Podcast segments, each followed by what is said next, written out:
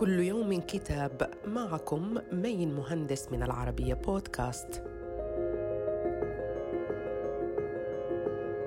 كتابنا اليوم في أصل الآخرين للكاتبة الأمريكية الراحلة توني موريسون تجمع فيه سلسلة محاضرات ألقتها في جامعة هارفارد عام 2016 محللة الجوانب غير الإنسانية للرق في التاريخ الأمريكي اعتمدت الباحثة في كتابها عن ذكرياتها الخاصة وعلى حوادث التاريخ وعلى نتاجات عدة لأدباء معروفين مثل هارييت بيتشر ستو وإيرنست هيمينغواي وويليام فولكنر وفلانيري أوكونر وكامارا لاي وآخرين.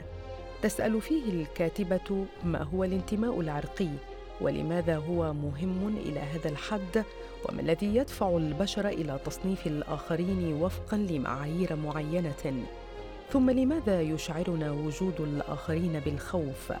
ثم تستنتج أن لا أحد يولد عنصريا ولكن الإنسان يتعلم هذا المفهوم عبر التجربة والتربية.